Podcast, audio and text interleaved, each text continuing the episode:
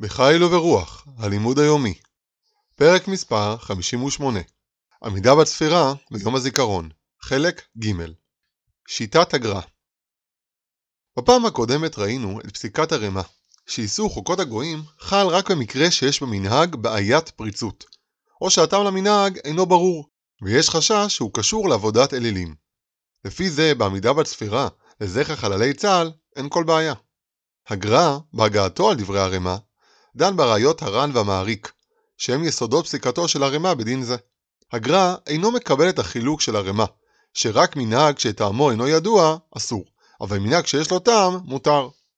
הר"ן והמעריק הגיעו לחילוק ההלכתי שלהם בעקבות הצורך ליישב מקורות מסוימים בחז"ל, שמהם עולה שיש מקרים שלא חל בהם איסור חוקות הגויים, ומהסברה הפשוטה שלא יעלה על הדעת שכל דבר שהגויים עושים, אסור לנו לעשותו.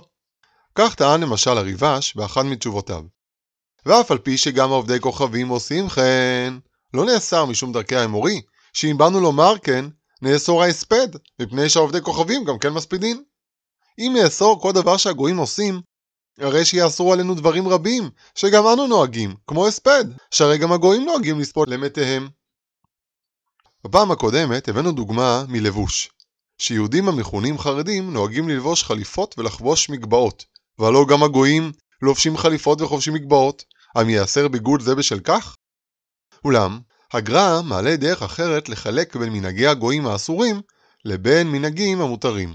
לדעתו, איסור חוקות הגויים חל רק במנהגים שאנו לומדים מהגויים, אך כל מנהג שהיינו יכולים לחשוב עליו גם בלי הגויים, אין בו כל איסור. למעשה, החילוק של הגר"א אינו רחוק מהותית ומעשית מהחילוק של הרמ"א. שהרי לפי הרמ"א, כל מנהג שיש בו היגיון מותר, ובדרך כלל, לדבר שיש היגיון אפשר להגיע לבד, גם בלי הגויים. ההבדל המעשי יכול להיות למנהג שאומנם יש היגיון לעשותו, אך אפשר לעשותו גם באופן אחר, וממילא הדרך המסוימת היא ייחודית לגויים, ועל כן, כדי שלא להידמות להם, אין לנהוג כמנהגם. לדוגמה, הגיוני שרופא מקצועי ילבש לבוש מיוחד. אך איזה לבוש ילבש? הרי אין הכרח לבוש דווקא את הלבוש המסוים שבחרו הגויים.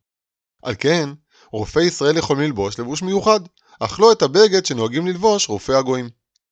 האם לפי פסיקת הגר"א יש בעיה כלשהי בעמידה בצפירה ביום הזיכרון? הסברנו כי יש היגיון מאחורי העמידה בצפירה, אך האם היינו חושבים להשתמש בעמידה בצפירה גם בלי הגויים? על שאלה זו נענה בעזרת השם בפעם הבאה.